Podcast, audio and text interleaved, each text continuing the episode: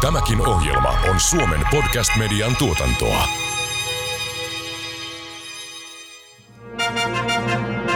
Yleisurheilupodcast. Legendaarinen yleisurheilun Suomi-Ruotsi maaottelu palaa kotiin. Kaikki mukaan kannustamaan Suomi-voittoon Olympiastadionille Helsinkiin syyskuun alussa. Yleisurheilupodcast. Seiväshyppy on hyvin julma laji. Jo nuorena valmentaja näkee, että tosta ihmisestä ei ole seiväshyppää ja se tosta on. Mikä seiväshypyssä ratkaisee sen, että oot hyvä urheilija? No periaatteessa nopeuslahjakkuus on tärkein asia, että jos, jos sitä on olemassa, niin tota, pitkällä kaavalla sitten muita asioita voidaan harjoitella. Eli jos olet lahjakas, mutta et nopea, niin ei mitään mahdollisuuksia. Ei. Kuuntelet yleisurheilupodcastia studiossa Veera Salber ja Jonna Haarala vierana Suomen seiväshypy supermies valmentaja Jarno Koivunen. Yleisurheilupodcast. Yleisurheilupodcast. Ensimmäistä kertaa puhutaan asioista niiden oikeilla nimillä. Tunteita ja tunnelmia yleisurheilutulosten ja tekijöiden takaa. Yleisurheilupodcast. Yleisurheilupodcast. Olen Amanda Kotaja ja minäkin kuuntelen yleisurheilupodcastia. Tervetuloa Jarno. Kiva, että päästään tänään juttelemaan täällä Paavanurmen stadionilla vähän seiväshypystä ja valmentamisesta. Hei ihan alkuun kertaanpas tämä Nettisivuilta löytyy titteli Olympiavalmentaja, Turun seudun urheiluakatemia. Mitä tämä tarkoittaa? No joo, vähän niin kuin kahta eri työroolia, eli seiväshyppy olympiavalmentajana tosiaan niin naisten seiväshyppyä ja Vilman Murron valmennusta. Ja sitten Turun seudun urheiluakatemiassa olen niin kuin yleisurheilun lajivastaavana siellä ja hoidan sitten alueen yleisurheilijoiden asioita sitä kautta. Miten sä oot päätynyt tällaiseen ratkaisuun? Onko tämä nykyään tyypillistä ylipäätään yleisurheiluvalmennuksessa, että ollaan siellä akatemiamaailmassa ja lajiliittomaailmassa sellaista ainakin lehtien palstoilta vaikuttaisi, että on useasti tällaisia monisivuisia nämä? No joo, kyllä se valmennusmaailmassa monesti on tällaisia niin kuin monen asian yhdistelmiä, eli harva valmentaja pääsee niin hienoon tilanteeseen, että voisi vaikka paria kolmea urheilijaa pelkästään valmentaa, että siinä on aina sitten vähän jotain muuta hommaa niin kuin sivutuotteena. Ja, mutta toisaalta nämä tukee nämä hommat toisiaan, että en mä ole kokenut sitä kauheaksi häiriöksi toistaiseksi ainakaan. Seiväshyppy yleisurheilussa. Kuinka yksilöllinen laji se on muihin yleisurheilulajeihin verrattuna? Vaikuttaa siltä, että nämä urheilijat on persoonallisuuksia ja nämä ominaisuudet on eri ihmisillä hyvin erilaisia. Aikana esimerkiksi Vilma Murtoa ja Minna Nikkaista yhtä aikaa valmentajana, oli kaksi ihan eri persoonaa.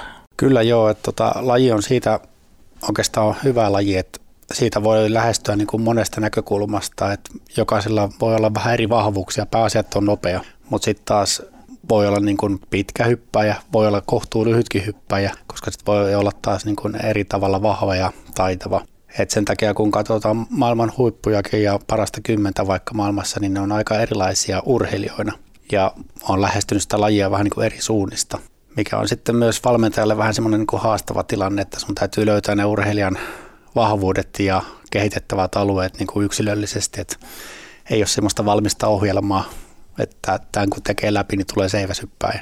No mikäs tässä ruottalaisessa ruottalaisamerikkalaisessa dublantiksessa sitten on niin hyvä, että hän on aivan ylivoimainen siellä miesten puolella? No se on tämä sama asia, eli hän on paljon nopeampi kuin kukaan muu tämänhetkisistä seiväsyppäjistä, että hänen lähestymisvauhtinsa siihen kuoppaan seiväs kädessä on 10 metriä sekunnissa, jopa vähän yli. Ja maailman huippuhyppäistä toiseksi paras tai parhaimmat pääsee siihen 9,7 metriä sekunnissa vauhteihin, mikä sitten suoraan tavallaan kertoo sen, että on 20 senttiä ainakin jäljessä. No paljon hän vetäisi 100 metrin juoksua sileällä keppikädessä? En tiedä keppikädessä, mutta hän on siis ilman lähtöharjoittelua niin juossut tuommoinen 10-40. Okei, no se, se on kyllä yllättävän kova, en olisi ikinä veikannut Joo. kyllä. Täytyy sanoa, että en itse ihan pääse samaan. no paljon jos mä meidän naiset sitten vetää satasta, olette sitten harjoituksessa joskus ottanut? Satanen on hirmu pitkä matka seiväsyppäjälle. Tota. että enemmän ehkä 60 metriä, niin kyllä mä luulen, että Vilmakin olisi siinä, tai olisikin halli, hallikisoissa niin finaalijuoksijoita Suomessa. Toi on meillä maallikolla aina jotenkin hämmästyttävää, koska sitä seiväshyppyä, kun sitä katsoo, niin sitä ei jotenkin kuitenkaan näe samalla tavalla kuin pituushypyssä, vaikka se on aika ilmiselvää, että no niin, että ne on myös hyviä pikajuoksijoita. Ja muistan niitä joskus yllättyneen, niin eikös Vilmallakin ole sellaista taustaa, että se on jossain junnu arvokisoissakin ehkä ole olympiafestivaaleilla niin nimenomaan pikajuoksus pärjännyt. Joo, Vilmalla on ensimmäinen niin kuin arvokisakokemus, niin on 100 metrin juoksusta. Että just pitkänä urheilijana, niin seiväsyppy on silloin juniorivuosina aika vaikeaa. Ennen kuin vähän sitten voimatasot kasvoi, niin seiväsyppykin alkoi sitten onnistua. Hmm, no se on ihan kiva, että on voinut tapailla sitten vähän yksinkertaistavia lajien parissa. Mutta hei, käydään vähän läpi tätä sun taustaa. Eli sinähän olet myös hypännyt seivästä ennen kuin olet alkanut valmentamaan. Ehkä hypellyt, en hypännyt. No, mutta jos sulla on SM-mitalla ja hallista, niin on se nyt hyppi. No joo, 535 on ennätys. Toistaiseksi mä sanon aina. Eli olisiko joku paluu? Ei todellakaan. Ei. No miten siis, oliko sun oma seura Turun Veikot? Joo, oli niin kuin aikuisaikana, että ihan lapsena olin Perttelin peikoissa ja tota, sitten sieltä vaihduin jossain vaiheessa Kosken kaikuun, missä oli muita seiväsyppääjiä. Ja tota, sitten opiskelujen ja muiden jälkeen niin asetuin tänne Turkuun ja en muista, miten se seurasiirto enää meni, mutta olisiko se ollut niin, että Veikot oli, maksoi sitten hiukan enemmän tai antoi jotain palvelua, että mä valitsin Veikot. Mitä sä oot opiskellut? Me tunnetaan sut hyvin valmentajana, sä oot kuvissa tuttu haastattelussa, mutta emmehän me tätä siviilijarnoa tunneta juuri lainkaan. No se on vaan hyvä asia. Mulla on niin kaksi koulutusta, eli on liikunnanohjaajakoulutus ja siellä erikoistuu silloin valmennukseen ja sitten, sitten on myös fysioterapeuttikoulutus. Ja sen jälkeen on sitten käynyt näitä ammattivalmentajatutkintoja, eli on mikähän se virallisesti valmentajan ammattitutkinto ja sitten valmentajan erikoisammatti valmentajatutkinto. Tämmöiset on sitten vielä. Aika tyypillisiä ammatteja valmentajalle nämä sun koulutukset. Joo, kyllä se silleen on ja varsinkin niin kuin fysioterapiasta on ollut iso apu myös valmennukseen, koska kyllä niin kuin varsinkin, niin sun täytyy tosi hyvin tietää, mitä siellä kropassa tapahtuu ja miksi ja tavallaan tämmöisiä liikkeiden hallintaan liittyviä juttuja, niin sieltä kautta ehkä semmoista havainnointia tämmöistä on niin saanut normaali valmennuskoulutuksen lisäksi sitten. No miten silloin urheiluaikoina, niin ajatteliko silloin jo, että sä lähtisit valmentamaan? En mä nyt suoranaisesti ajatellut sitä ihan noin oikoisesti ehkä, mutta tota, kyllä mä silloin joku itsekin vielä, en voi sanoa, että huippuurheilin, mutta urheilin, niin, tota, niin silloin jo valmensin – Eli olen myös Nanikkasta sitten jo valmentanut silloin vielä, kun viimeisiä vuosia itse hyppäsin. Niin tota, et kyllä siinä koko ajan oli semmoinen ajatus, että se voisi olla, voisi olla mun juttu. Ja samassa kun kävin näitä koulutuksia, just niin kuin liikunnanohjaaja ja fysioterapeuttikoulutusta, niin kyllä mä niin kuin tunnistan sen, että jo sen opiskeluaikana, niin mä monia niitä asioita mietin niin kuin urheilun ja valmentamisen kannalta. Vaikka esimerkiksi fysioterapiassa on paljon muutakin niin kuin, kuin urheiluun liittyvää juttua, mutta mä jotenkin aina mietin ne sitten urheilun kautta olen tehnyt hetken aikaa muitakin hommia, että on ollut vähän aikaa fysioterapeuttina ja vapaa ja aika sihteerinäkin hetken aikaa Koskella, ja, mutta hei, se ei ollut mun juttu. Ja olen myös liikuntapalvelukeskuksessa täällä Turussa ollut kymmenen vuotta töissä. Olin siellä niin kuin erityisryhmien liikuntapalvelun vastaavana ja maahanmuuttajien liikuntapalvelun vastaavana ja alle kouluikäisten liikuntapalvelun vastaavana. Siinä samalla tein sitten kuitenkin koko ajan valmennusta ja valmennustyötä. Ja, ja sitten vähitellen ne hommat niin kuin pieneni, että viimeisenä vuosina taisin tehdä neljä, tuntia, neljä tuntista päivää niin kuin kaupungille ja sitten loput valmensin ja sitten toi akatemiakuvio tuosta lähti laajenemaan, niin menin sitten sinne töihin ja irtisanouduin virka tehtävästä sitten tuolta Turun kaupungilta. Oliko Minna Nikkanen jo silloin valmis urheilija, huippurheilija vai kasvatitko sinä hänestä huippurheilijana? Silloin kun me alettiin tota valmennussuhdetta, niin olisikohan ollut sitten 13 V et ei, se ihan valmis silloin vielä ollut, mutta... Me ehkä hieman keskeneräinen vielä. Kyllähän hänellä niinku on syntymälahjana tullut semmoinen niinku urheilijasielu. Ja oli niinku silloin, muistan jo heti niinku lukioikäisestä, milloin hän sitten tänne muutti urheilulukioon, niin tota, semmoinen niinku määrätietoinen ja tarkka niinku sen elämänhallinnan kannalta. Niinku, urheilu oli niinku silloin jo hyvin korkealla hänen niinku prioriteettilistallaan, että – silleen niin kuin kohtuu valmis nuori urheilija, mutta ei kyllä niin kuin huippu-urheilija tietenkään vielä siinä iässä. Eikö seiväsyppy ole semmoinen laji, no Vilma Murto on nyt nuorena reikannut läpi, mutta siinä aika tekee tehtävänsä ja ikä ei ole este päinvastoin. Joo, varsinkin naisten seiväsyppy on, on kyllä sellainen laji, että se on niin vaativa tavallaan siihen koko kroppaan ja ennen kuin kaikki tekniset ja taidolliset asiat ja riittävä juoksunopeus on saatu hankittua, niin, niin, niin väkisinkin ikää kertyy. Eli nyt jos olympialaisiakin ajattelee, niin se keski-ikä suunnilleen finaalissa 28 vuotta ja se vie vaan niin kuin aikaa. Et Vilmahan on siitä erikoinen oikeastaan, että se maailmanennätys, niin se on aika utopistinen ennätys oikeastaan, että se, se on aika vaikea rikko kyllä. Siis puhut tästä nuorten maailmanennätyksestä. Kyllä. Se on niin paljon parempi kuin toiseksi paras tulos, että tota, se, en mä oikein vieläkään tiedä, että miten se sinne pääsi. No mitä siinä tapahtuu? no sanotaan, että meni kyllä tietenkin hyvin niin kuin harjoittelu pitkän aikaa ja, ja sitten semmoisia teknisiä oivalluksia, niin kaikki sattui niin kuin tulemaan samaan aikaan. Ja sitten vielä sattui yksi superkisa. Kisan keskiarvo ei Vilmalla silloin vielä ollut kovin hyvä, mutta sitten kaikki natsasi siihen yhteen kisaan hyvä, hyvä kilpailu, hyvä hyppypaikka ja, ja sitten vielä ne hypyt sattui niin kuin löytymään, niin seiväsypyssä voi tapahtua tuommoista sitten. No mitä valmentaja sillä hetkellä miettii, että okei, no totta kai ollaan onnellisia, että tulee maailmanennätys, mutta on se tieto, että nyt ollaan aika korkealla ja ikään on loppujen lopuksi aika vähän. Jyskuttiinko takaraivoissa se, että mitäköhän tästä nyt tulee? No kyllä joo, vähän, vähän tota, jyskytti, tai oli ehkä sille turkulaisittain niin pölkyllä päähän lyöty, että miten sitä nyt näin meni.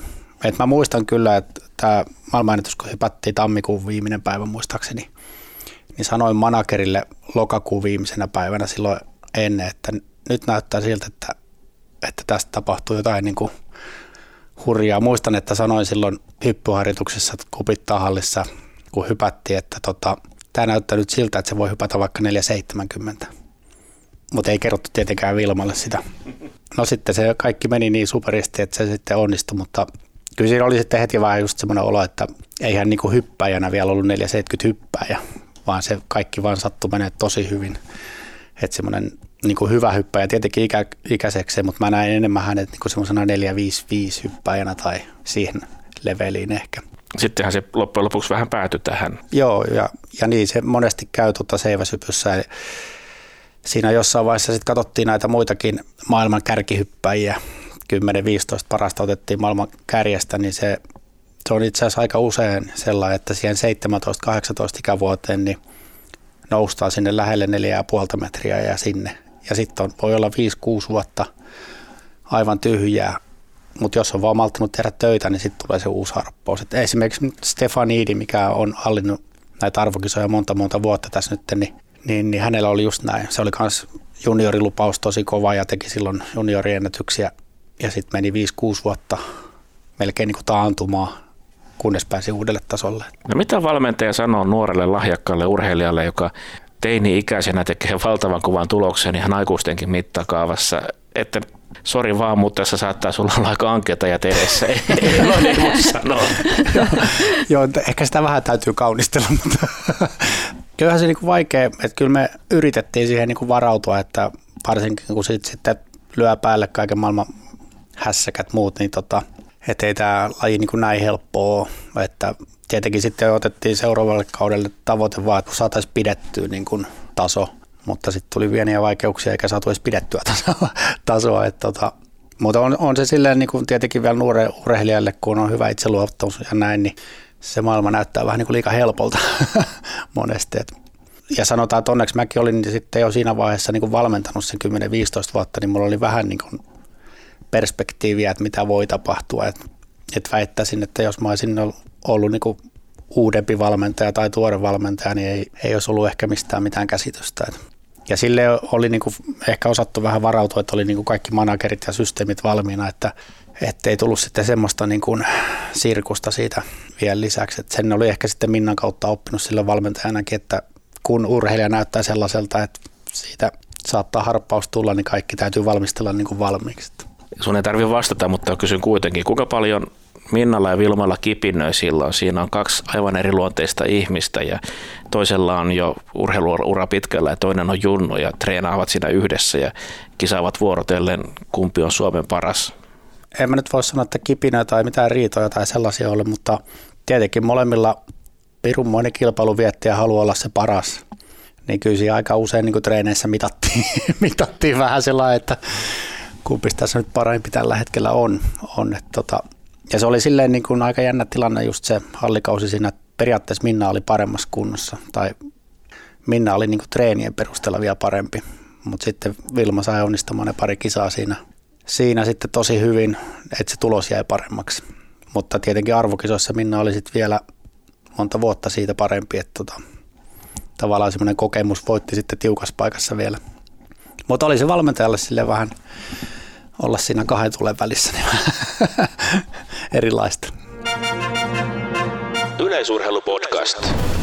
Yleisurheilumaajoukue on mahtavassa lennossa. On aika pistää pitkästä aikaa ruotsalaiset ojennukseen.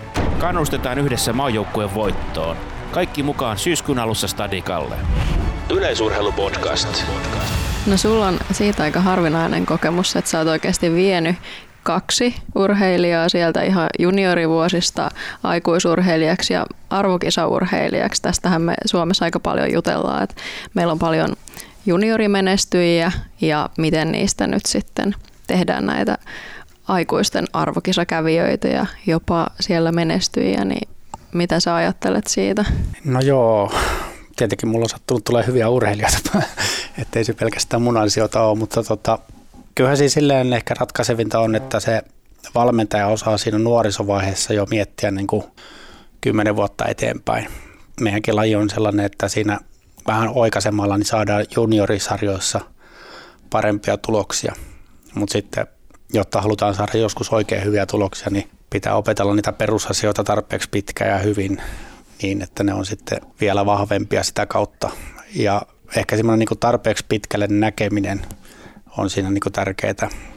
Ja sitten myöskin se, että ei saa niin kuin heittää kirvestä kaivoa, että semmoista urheiluuraa ei olekaan, että se menee koko ajan hyvin, vaan tulee niitä mutkia ja semmoisia, ne täytyy vaan niin ottaa sitten vastaan ja etsiä se uusi polku siitä, siitä ojasta yli. Et se on niin semmoinen pitkäjänteisyys, ehkä siinä valmentajallakin on semmoinen tärkeä pointti. Ja tietenkin tälleen nyt kun on ikäloppu jo, niin tota, se on helpompi ajatella laaja, laajasti kuin nuorena valmentajana, mutta tota, tälle jälkikäteen ajatellut, niin se on ehkä semmoinen tärkeä asia siinä. Miten sun oma urheiluura loppu aikanaan? Hiipuko se vai? Se ehkä vähän hiipu. Tai sanotaan, että kyllä mä olin ihan innostunut treenaamaan siinä sitten loppuajalla, mutta eihän mä koskaan ollut niin kuin sellainen huippuurheilija, vaan mä kilpaurheilin. Se olisi ehkä parempi. Tykkäsin harjoitella ja tykkäsin urheilusta ja kilpaurheilin, mutta en mä tehnyt valintoja niin kuin urheilu edellä. Että en mä sille ollut huippuurheilija koskaan. Olin vaan kiinnostunut urheilusta ja liikunnasta ja sitten tästä niin kuin yhteisöstä, yleisurheiluyhteisöstä se on edelleenkin olen elän oikeastaan sillä, että tota, tämä on hyvä yhteisö kuulua. Niin yleisurheiluyhteisö se on yhdenvertainen. Miehet ja naiset ovat hyvin tasa-arvoisessa asemassa, korjaa jos on väärässä.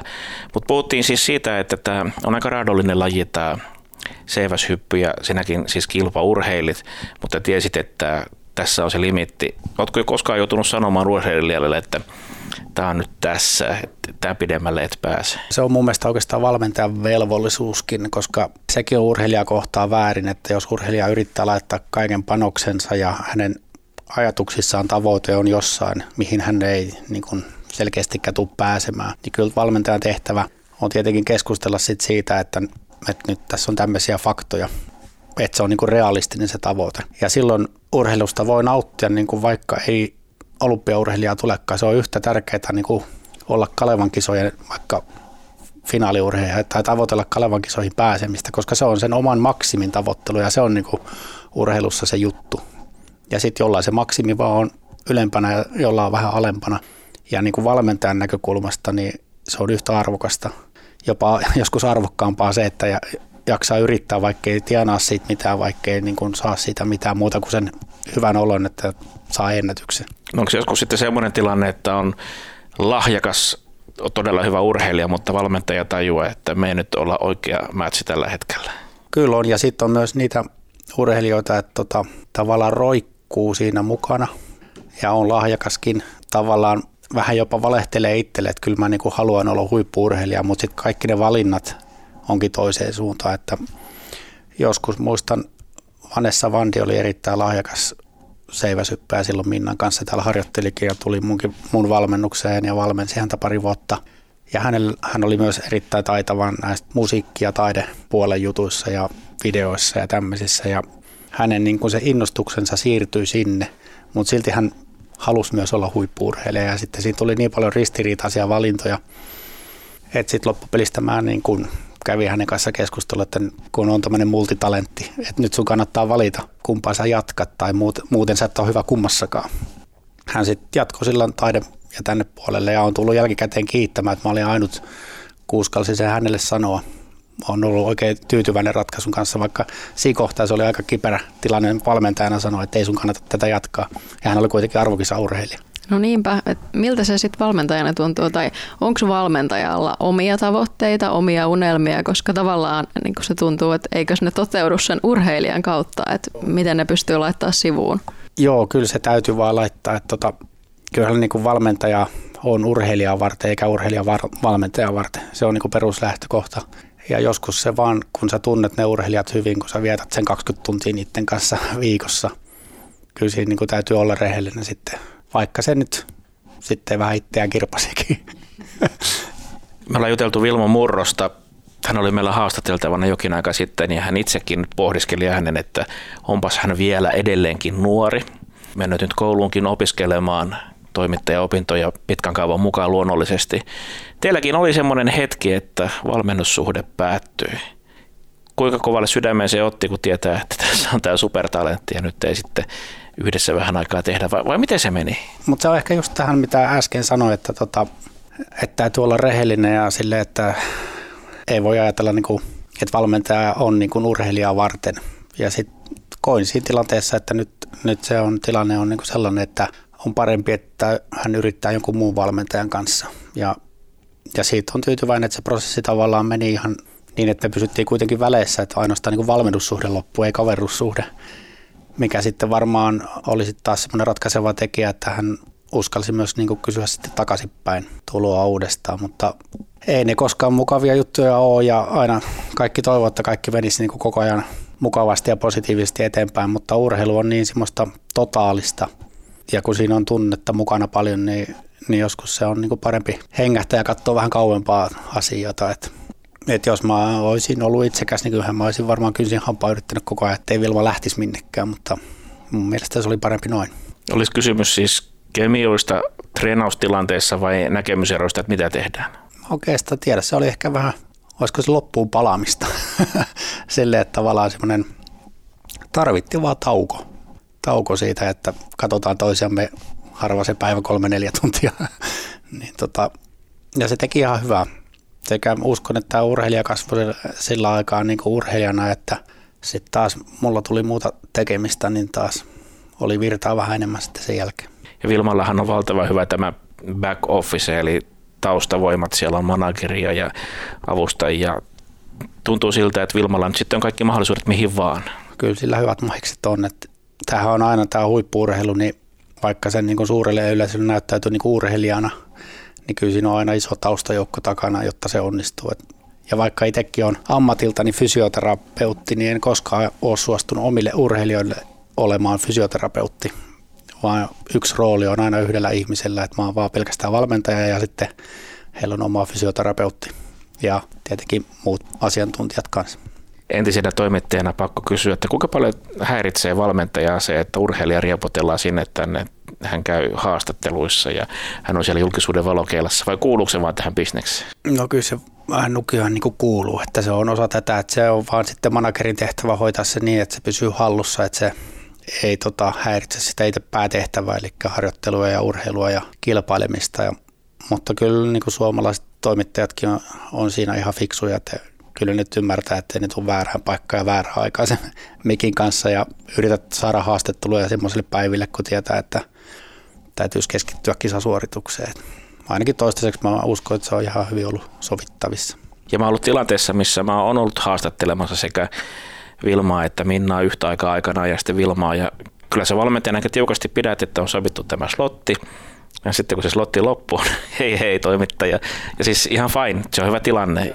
Siinä täytyy olla määrätietoinen sitten, että niin nyt mennään. Ja... Joo, ja silleen se on hyvä, että niitä just sovitaan aina etukäteen, niin sitten se on tavallaan molemmille selvää, että, että nyt on teidän vuoro ja sitten sen jälkeen on mun vuoro.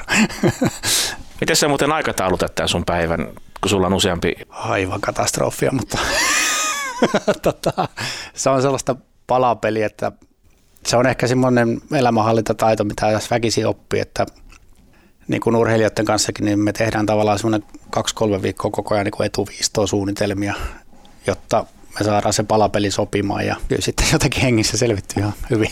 Miltä siis se sun arkipäivä näyttää? Sä heräät aamulla tosi aikaisin, eikö vaan? Joo, mulla on aika aamuihminen, että varmaan herään siinä viiden kuuden, kuudelta viimeistään ja sitten aamusi on hyvä rauha tehdä aamukahvia eessä niin paperitöitä tai nykyään konetöitä. Ja sitten kasilta alkaa monesti aamuharjoitukset hallilla ja ensin on vähän lukioharjoitusta ja sitten siihen tulee perään sitten monesti Vilman aamutreeni 9.11. Sitten siitä tuonne Turun seudun urheiluakatemian konttorille tuonne Kerttulin lukioon ja siinä sitten kokouksia ja muita juttua silleen iltapäivä yhteen tai kolmeen ja sitten siitä iltapäiväreenit viiteen asti. Jos nyt on vielä luvannut jotain junnuryhmiä vähän ottaa, niin sitten se vielä viidestä seitsemään. Sitten nätisti kotiin. No joo, siinä on päivällä ihan pituutta. Onko se joutunut koton koskaan tekemään jotain sopimuksia, että pyrin olemaan kotona tähän mennessä?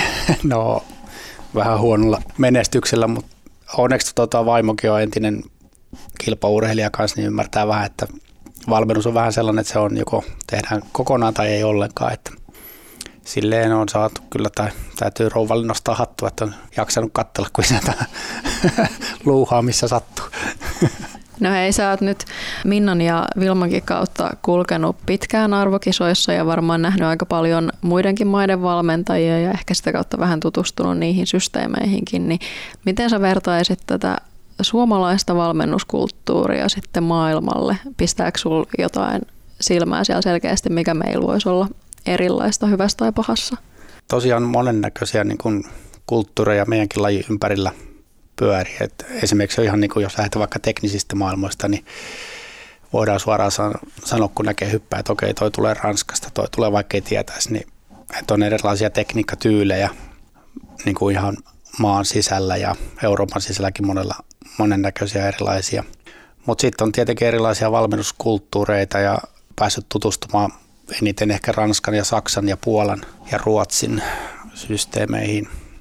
Vitali Petrovin kautta ehkä venäläisenkin kulttuuri silloin joskus.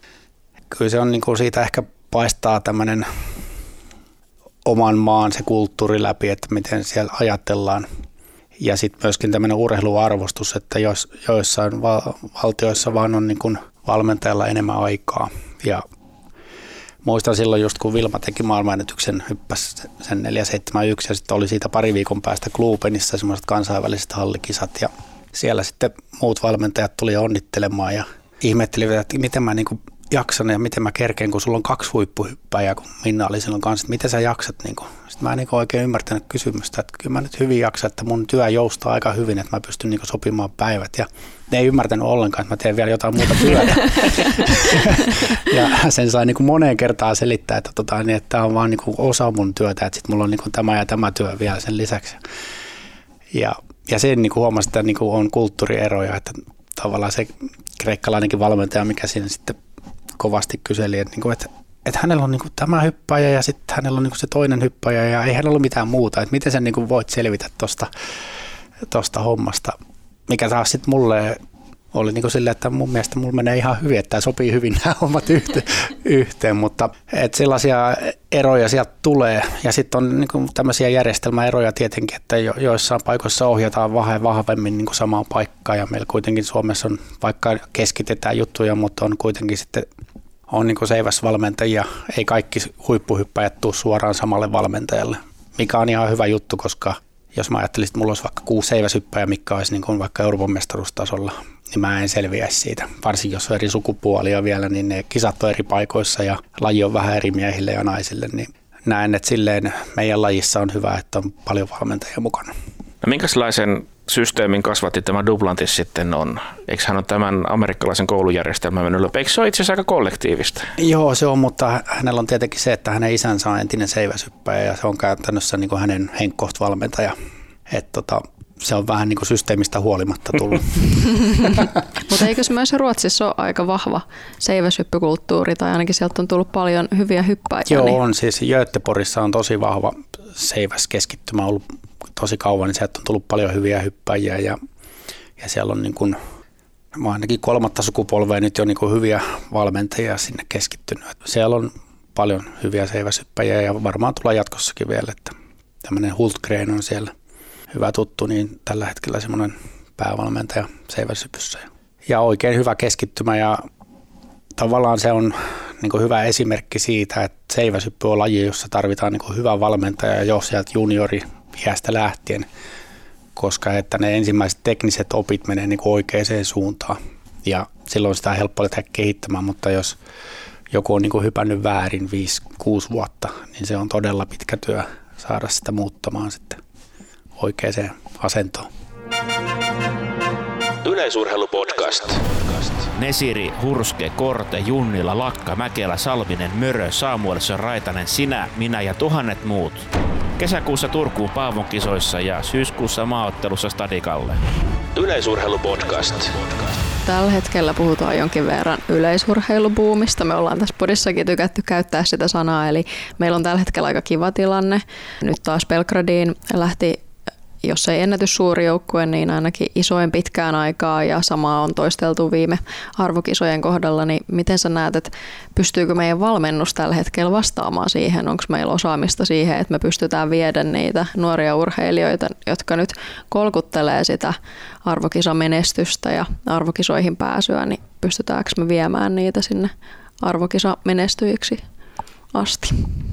Mä oon ehkä vähän puolueellinen sanoma, mutta tota, Kyllä mä uskon. Kyllä mä luotan suomalaiseen valmennusosaamiseen ja meillä on niin kuin pitkät perinteet yleisurheilussa valmennuksella ja, ja, tota, ja nykyään ehkä osataan käyttää niin kuin enemmän tai laajemmin, kerätä sitä omaa näkemystä. Et jos mun pitäisi valita vaihtoehto juniorille, että lähetäänkö mä sen vaikka Jenkki yliopistoon vai luotanko mä suomalaiseen valmentajaan, mikä saa paljon enemmän niin kuin kohdistettua sitä energiansa pelkästään niihin, siihen hyppäjään tai juoksijaan, mikä nyt sitten onkaan, niin tota, kyllä mä ehkä tähän suomalaiseen luottaisin kuitenkin. Varsinkin nykyään, kun tieto liikkuu niin nopeasti ja sitä on saatavilla vaikka kuinka paljon, eikä se ole niin kuin enää ongelma. Sä näet saman tien, mitä joku jenkkiryhmä tekee harjoituksia jossain tai niin päin pois. Tärkeää on vaan löytää sieltä ne oikeat ja kerätä se, se tietopaketti. Te, ainut este, mikä siinä on, niin on tietenkin se, että onko meidän valmennuksen ja urheilun niin kuin, ää, arvostus täällä maassa tarpeeksi korkealla siihen, että me pystytään niin kuin, pitämään valmentajat leivän ääressä. Et varsinkin nyt kun tilanteet on aika tiukkoja eikä tämä viime hetken tilanne yhtään sitä auta, niin että riittääkö raha siihen, että meillä on valmiutta tehdä huippuurheilua, koska sekään ei tietenkään ilmoitteeksi tule. Ja ei me pärjätä sitten niin kuin ihan sinne huipulle pelkästään niin kuin oman toimen ohella tai harrastuspohjalta. Et tietenkin urheilu tulee aina pyörimään harrastuspohjalta ja sitä vaaditaan paljon, mutta sitten jos on ne lahjakkaat, niin kyllä samalla tavalla kuin se urheilija tarvii tukea, niin myös se valmentaja tarvii siihen tukea, että, että se päästään niin kuin ihan sinne huipulle. Onko Suomessa siis liikunta ja urheilu edelleenkin liian lähellä toisiaan? On. Ne tarvii toisiaan ja huippuurheilu iso niin kuin, tavallaan roolimalli sille liikunnalle, mutta, tota, mutta se rahavirta niin kuin, pitäisi saada kyllä jostain kasvamaan sinne huippuurheiluun myös. Suomessa on tämä urheiluakatemia kulttuuri, eli koulun ohella pystyy liikkumaan, koulut joustavat. Voiko sitä Suomen mallia verrata jonkun muun maan malliin?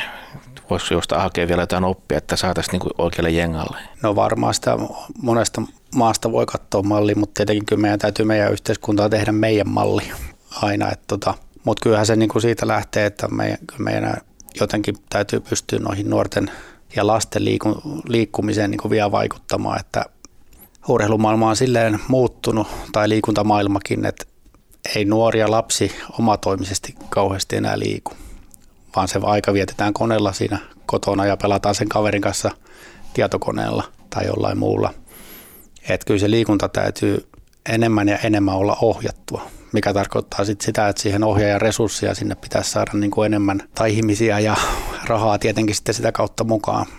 Koska jos ajatellaan että huippuurheiluakin siltä näkökulmalta, että jos joku lapsi tai nuori niin on liikkunut yksi, kaksi tai kolme kertaa vaan viikossa 13 tai 14 ikävuoteen asti, niin se on menettänyt jo hirveän monta liikuntasuoritusta ja liikuntavuotta verrattuna siihen, että joku olisi liikkunut vaikka 7-8 kertaa viikossa aktiivisesti. Ja siellä on niin, niin paljon takamatkaa näissä perusliikunta- ja motoriikkataidoissa, että hyvälläkään valmennuksella sitä ei kovin äkkiä saa kiinni.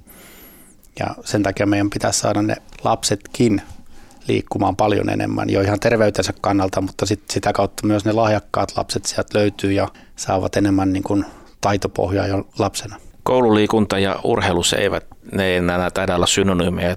Vielä parikymmentä vuotta sitten hän koululiikuntatunnella ihan tehtiin kovia tuloksia, urheiltiin, mutta nythän se on enemmän fiilistelyä. Joo, se on enemmän tota, niin kuin tämmöistä liikunnallisen elämäntavan opettelua, mikä sinänsä on tärkeä pointti sekin, mutta se ei niin kuin silleen huippuurheilua tue tai lapsen urheilullisuutta niin paljon. No tässä huippuurheilukentässä pyörii nykyään seurat, akatemiat, kaupungit, lajiliitot, varmaan jossain määrin olympiakomiteakin, niin näetkö sä, että tässä roolituksessa olisi jotain syytä tehdä muutoksia tulevaisuuteen? Onko se selkeä, kuka tekee mitäkin? Mun mielestä, jos mä nyt mietin tietenkin yleisurheilun näkökulmasta ja täältä paikallisesti, meillä on tällä hetkellä sille aika selkeä kuvio vaikka niin yleisurheilussa, että mä akatemian puolesta yritän käydä seureen, olla seuran apuna ja sitten taas seurat niin kuin yrittää olla mun tukena. Mutta tota, pääasiahan on sitten miten tahansa se järjestetään tai näin, niin on se, että sieltä saataisiin kaikki mahdolliset tämmöiset tuplakuviot pois, että ettei tule päällekkäisyyksiä ainakaan mihinkään tai tukimuotoihin päällekkäisyyksiä, että mikä systeemi sitten valitaankin, niin pääasia, että se on selkeä ja niin, että rakenteet ei ole päällekkäisiä. Mutta kyllä sille toi akatemian maailma on vielä ehkä semmoinen osa, mitä ei ole täysin osattu käyttää ehkä seuramaailmassa niin kuin hyödyksi. Et nyt kun akatemioihin on tullut niin kuin paljon asiantuntijoita ja on paljon, paljon niin kuin resursseja tullut viime aikoina lisää, mikä on hyvä juttu, niin, niin ehkä sieltä pitäisi sitä seurayhteistyötä saada vielä, vielä vahvemmaksi ja sitä lajiyhteistyötä myös. Niin just sitä, että jokainen pystyisi keskittyä siihen johonkin omaan juttuunsa ja ehkä sitä kautta kaikki saisi vähän enemmän vielä irti.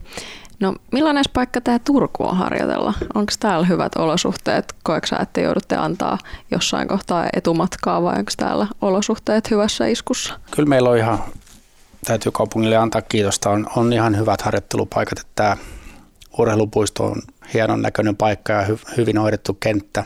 Ja tietenkin tämmöiset voimalutilat täältä puuttuu yleisurheiluharjoittelun kannalta Urkkapuistosta ja sitten pääasiallinen harjoittelu tietenkin tapahtuu tuolla Kupittaa urheiluhallissa ja se on niin kuin, ensinnäkin se on hieno halli. Se on ainut Suomen halleista suunnilleen, kun tulee valoa sisään ja lasiseinät, vaikka ehkä ei ole niin kauhean tämmöiset taloudelliset, mutta, mutta mukava urheilla. Toistaiseksi on aika, aika hyvin niin kuin saatu pysymään se tämmöisenä, niin kuin, että se on yleisurheiluharjoittelulle auki. Tietenkin siinä on ollut painetta, että siellä olisi kauheasti tapahtumia ja muita. Mutta onneksi nyt liikuntapalvelukeskus on, on pitänyt meidän puolia siinä, koska se on meidän ainut harjoittelupaikka myöskin, että jos, jos me ei päästä sinne, niin meillä ei käytännössä ole harjoittelupaikkaa. Ja huippuurheilun kannalta se on niin hyvin tärkeää, että se, se on niin joka päivä käytössä, koska ei, huippuurheilijakaan ei voi tehdä kompromisseja, että okei, ei nyt harjoitella tällä viikolla, kun halli on kiinni, vaan jotenkin sitä harjoittelua täytyy saada jatkettua. Että et kyllä mä sanoisin, että meillä on todella hyvät paikat täällä harjoitella, kunhan ne saadaan pysymään niin kuin myös huippuurheilulla niin kuin auki. Ja sitten lajiyhteistyöllä, niin mekin ollaan paljon käydään myös voimistelemassa ja tosi kivasti on niin kuin saatu lajiyhteistyö onnistumaan niin, että me mennään silloin, kun siellä on vähemmän voimistelijoita ja muuta, niin silleen täällä on mun mielestä hyvä henki Turussa niin urheilun piireissä, että ei ole semmoista lajikateutta ehkä olemassa. Mikä merkitys sun urheilijalle on se, että täällä Paavo Nurmen stadionilla on kesällä maailmanluokan kilpailu, joka lähesti Matti Luokan kilpailu. Aina kesän kakkostapahtuma, jos ei harvokisoja lasketa. Et tota, onhan se tosi iso juttu, että sä pääset niin kun mittaamaan niiden maailman huippujen kanssa kotiyleisö edessä ja näyttämään niin kuin mitä sä osaat.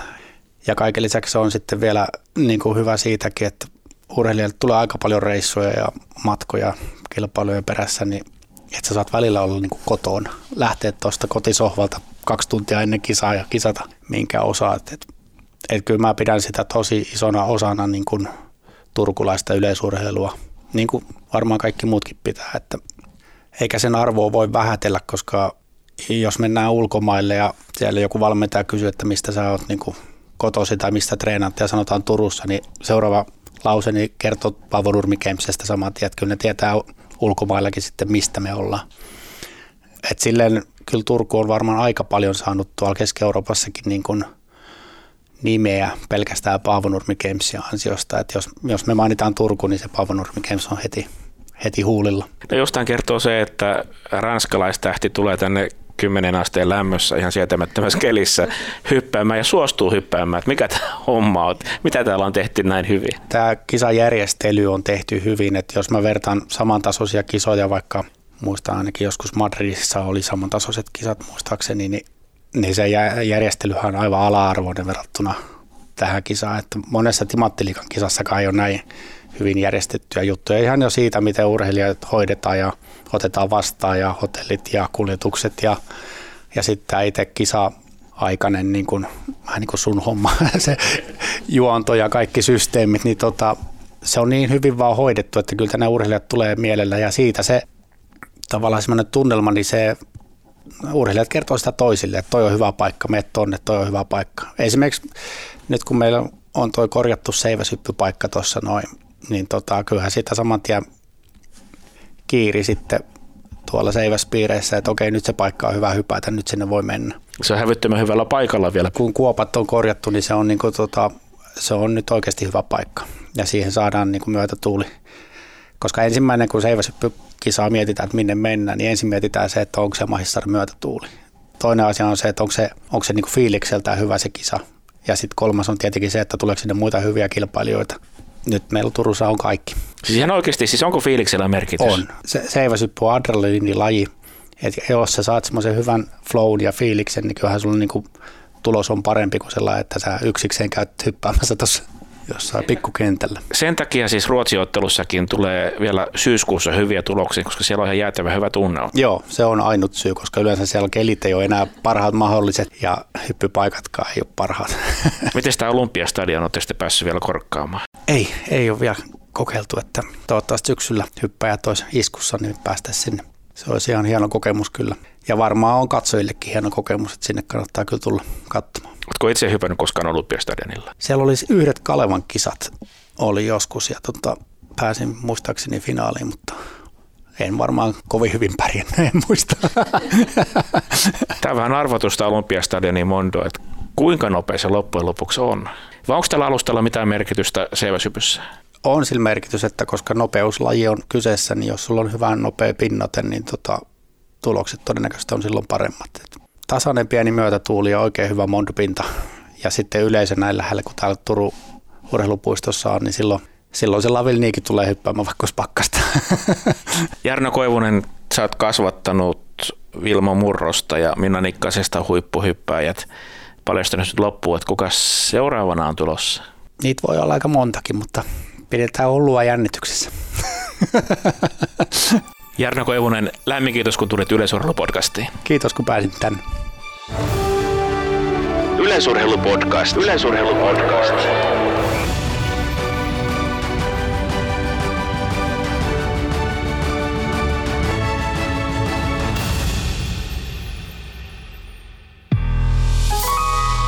Tämän ohjelman tuotti Suomen Podcast Media. Jos pidit tästä ohjelmasta, muista seurata Spotifyssa tai arvostele ohjelma Apple Podcastissa, niin muutkin löytävät ohjelman pariin.